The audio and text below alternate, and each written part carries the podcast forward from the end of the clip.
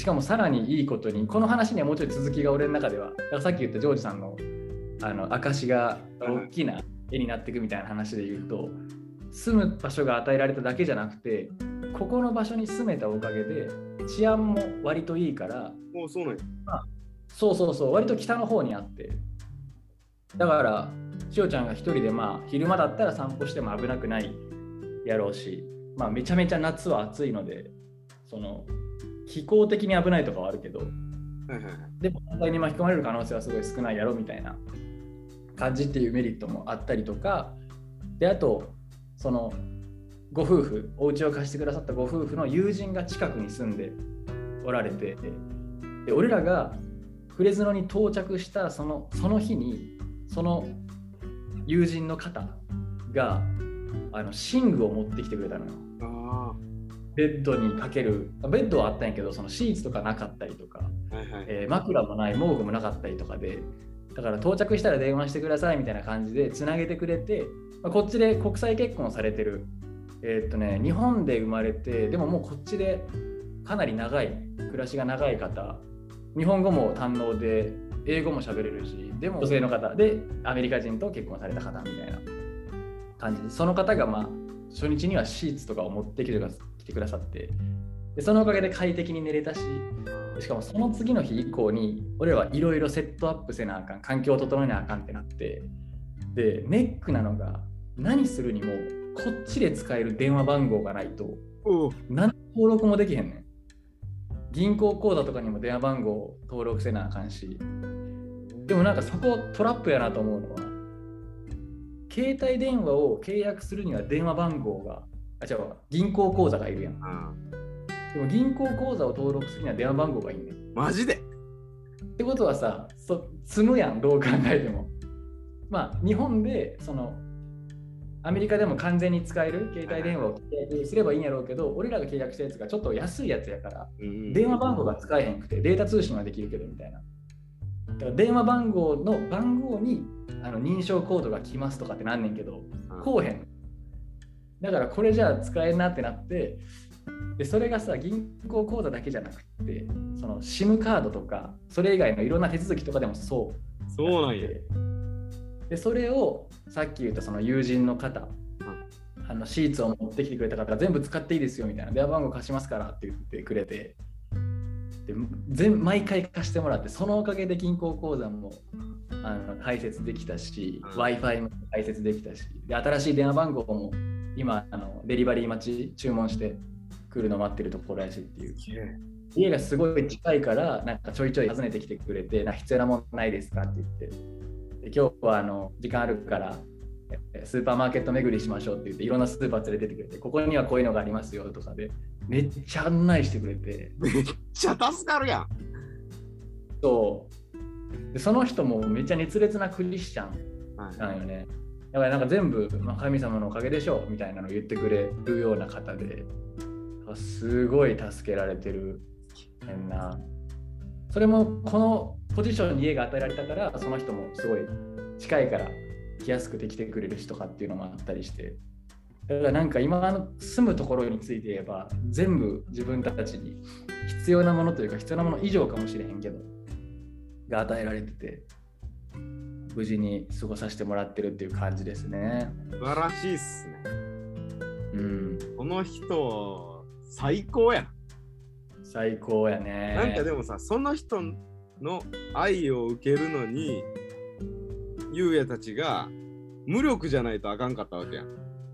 まあね。一回手放して無力になって、助けてもらわなどうしようもない人間になって、初めて 得られた恵みというか、気づいた恵みなわけやん。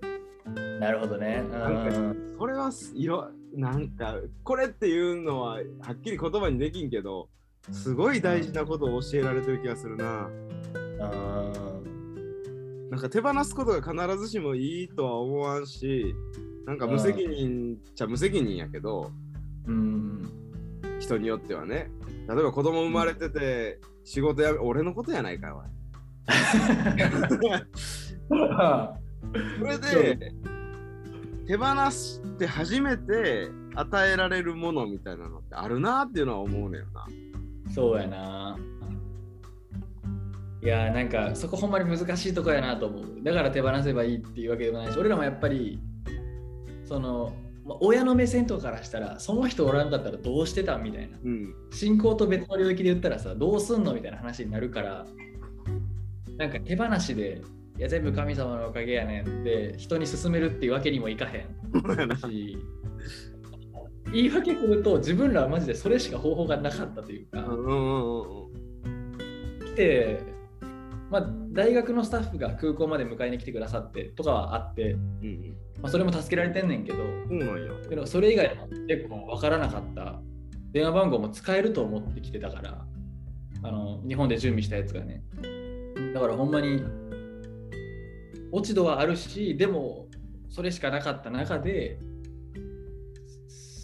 最高の助け出というかなんか自分たちが望んでた以上の助け出が与えられたっていうのは、まあ、恵み以外の何物でもないし、あの、その、行ってみな分からんことってあるもんな。その、海外とか。特に日本とアメリカやったらあるよな、そりゃ。あるある。俺アメリカにおった時にあの学校がもう期間終わってあとはもうちょっと遊んでから日本帰ろうみたいな時にあうの、ん。ビスタっててこれ持ってたらビザで行けるみたいなのでカナダに行ったんや、はいはい。はいカナダに行って帰ってきたらあんたもうビザ切れてますよって言われてでもうん ドキーンとしてそんないやそんなはずない。俺取ったからって言ってこれで観光ビザで入れるはずやねんって言おうとするけど英語めっちゃ学んだはずやのに出てこんくて怖くて。でいやいやこのやつは一回海渡ってどっか違う国行ってからじゃないとあかんねんと。地続きでカナダではそれ適用されへんねんって言われてうんひゃーってなって この時は神からの助けは親の経済力しか与えられなかったけど、そのだけどな、うんまあそれはそれで助けやけどな。あの、うんその白人のめっちゃでっかいその税関みたいな人がさ、お前3日以内にこの国から出んかったら二度とこの国の血踏ませへんからなって言われて、英語で。うんめっちゃ怖くて。はいすいません。すぐに時差とか関係なく親に電話して、朝うん。5時ぐらいやで、日本は。はいはいはい。母ちゃん、俺帰らなあかんわって言って、チケット取ってもらって帰って、あの、うん。成田に一泊してまた戻ったんやけど、すごい話やな、それも。うん。まあ、その時は、なんか別に奇跡とか起こらんかったけど、証はないけど、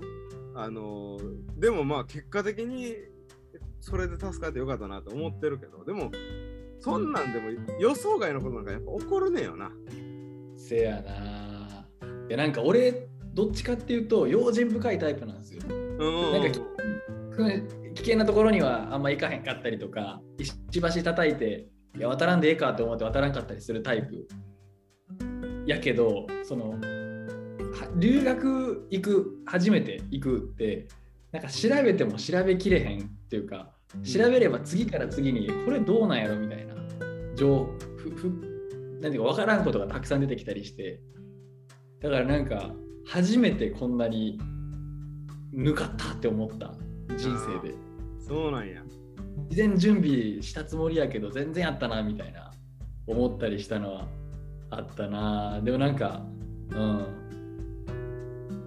それもな良かったんかもな。仮にやけど仮に全部自分でできてたら自分の力でいけたっていうなんか功績みたいな語り方をしてしまいそうな気がすんねん。でも今回その語り方は一切封じられてるからほんまに与えられたもので生かされて今もそれで生かされてるしっていうのがなんかそう生かされてるっていう言葉がここまでしっくりきたのは初めてというか。ああ、いいね。学ば学びのために生かされてるんやなって思うな。そのもちろん神の使命があってそこに使わされるっていうのはもちろんあるけど、うんこの中でこっちがこう学ばされるために生かされてんねんなっていうのはすごく思う。そうやね。それこそ俺もそのカナダ行く時もまあ行けるっしょで行った部分もあんねん調べたけどはいはいはいまあ。まあまあまあなんとかなるっしょっていうのでだから、ん。結構土壇場で俺は石橋叩かへんタイプやねん。土壇場で。なるほどね。でもそう俺そういうタイプでそういうタイプやし俺。海外行って宣教師とか伝道師とかすごく憧れるんやけど、でも実際今はそこには召されてなくって、まあ、これからどうなるか分からんけど、で今行ってるのはユーヤの方やアメリカにあ。行ってるのはユーヤの方で。俺は今日本でちゃんと家庭を持ってるっていう、なんかそのコントラストがあるやん確かに。ほんまやな。なんかでもそれ自体になんか神様の意味があるなというのを思うな。うん、確かにね。人間の予定とか計画を超えて働かれるっていうのは。だからなんかそれがワクワクする経験にもなってますね。今の話で言うとほんまに。本本来やったら俺が多分ジョージさんの立場というか、性格的にはやけど、そうじゃないところに召されてるっていうのは、じゃあ次なんなんやろみたいなワクワクはすごい。うん。まあ、自分でももちろん計画をしてとか予想してとかっていうのは、自分の責任の中でやろうとは思ってるけどでもやっぱそれを超えたところで神の意志が働かれてっていうのはあると思うのでそれを楽しみに学びに学びつつでも主の道が何なのかっていうのも知りつつっていう人生を歩ましてもらってるのはすごい感謝だなと思ってますね。いやなんかまあ授業が始まるのがまたしばらくあと1週間ぐらいかなあるんですけどももう1週間前な。えっ、と待ってよ、1週間、あーいや、10日、10日やな、ちょうど10 12日か、2週間ぐらいですね。あるので、まあ、なんかこのラジオもね、一応、恥と名誉の対話タイムっていう名前もついてるし、恥と名誉の宣教学を、えー専門にしている教授のもとで学んでくるので、その学びの交換とかもできたらいいなと思ってますので、ゆうやの支援会の人たちが聞いてくれるといいけどね、その、ゆうや何してんねやろみたいなね。Facebook にもちょっとこれをシェアできたらなと思ってるので、まあ、あの、なんかね、作業しながら聞いてもらうとかでもいいし、うん、あ皿洗いしながら聞いてもらうとかで、ああの、わかりやすいような語り方ができたらいいなと思うので、まとめていきましょう。そうですねく。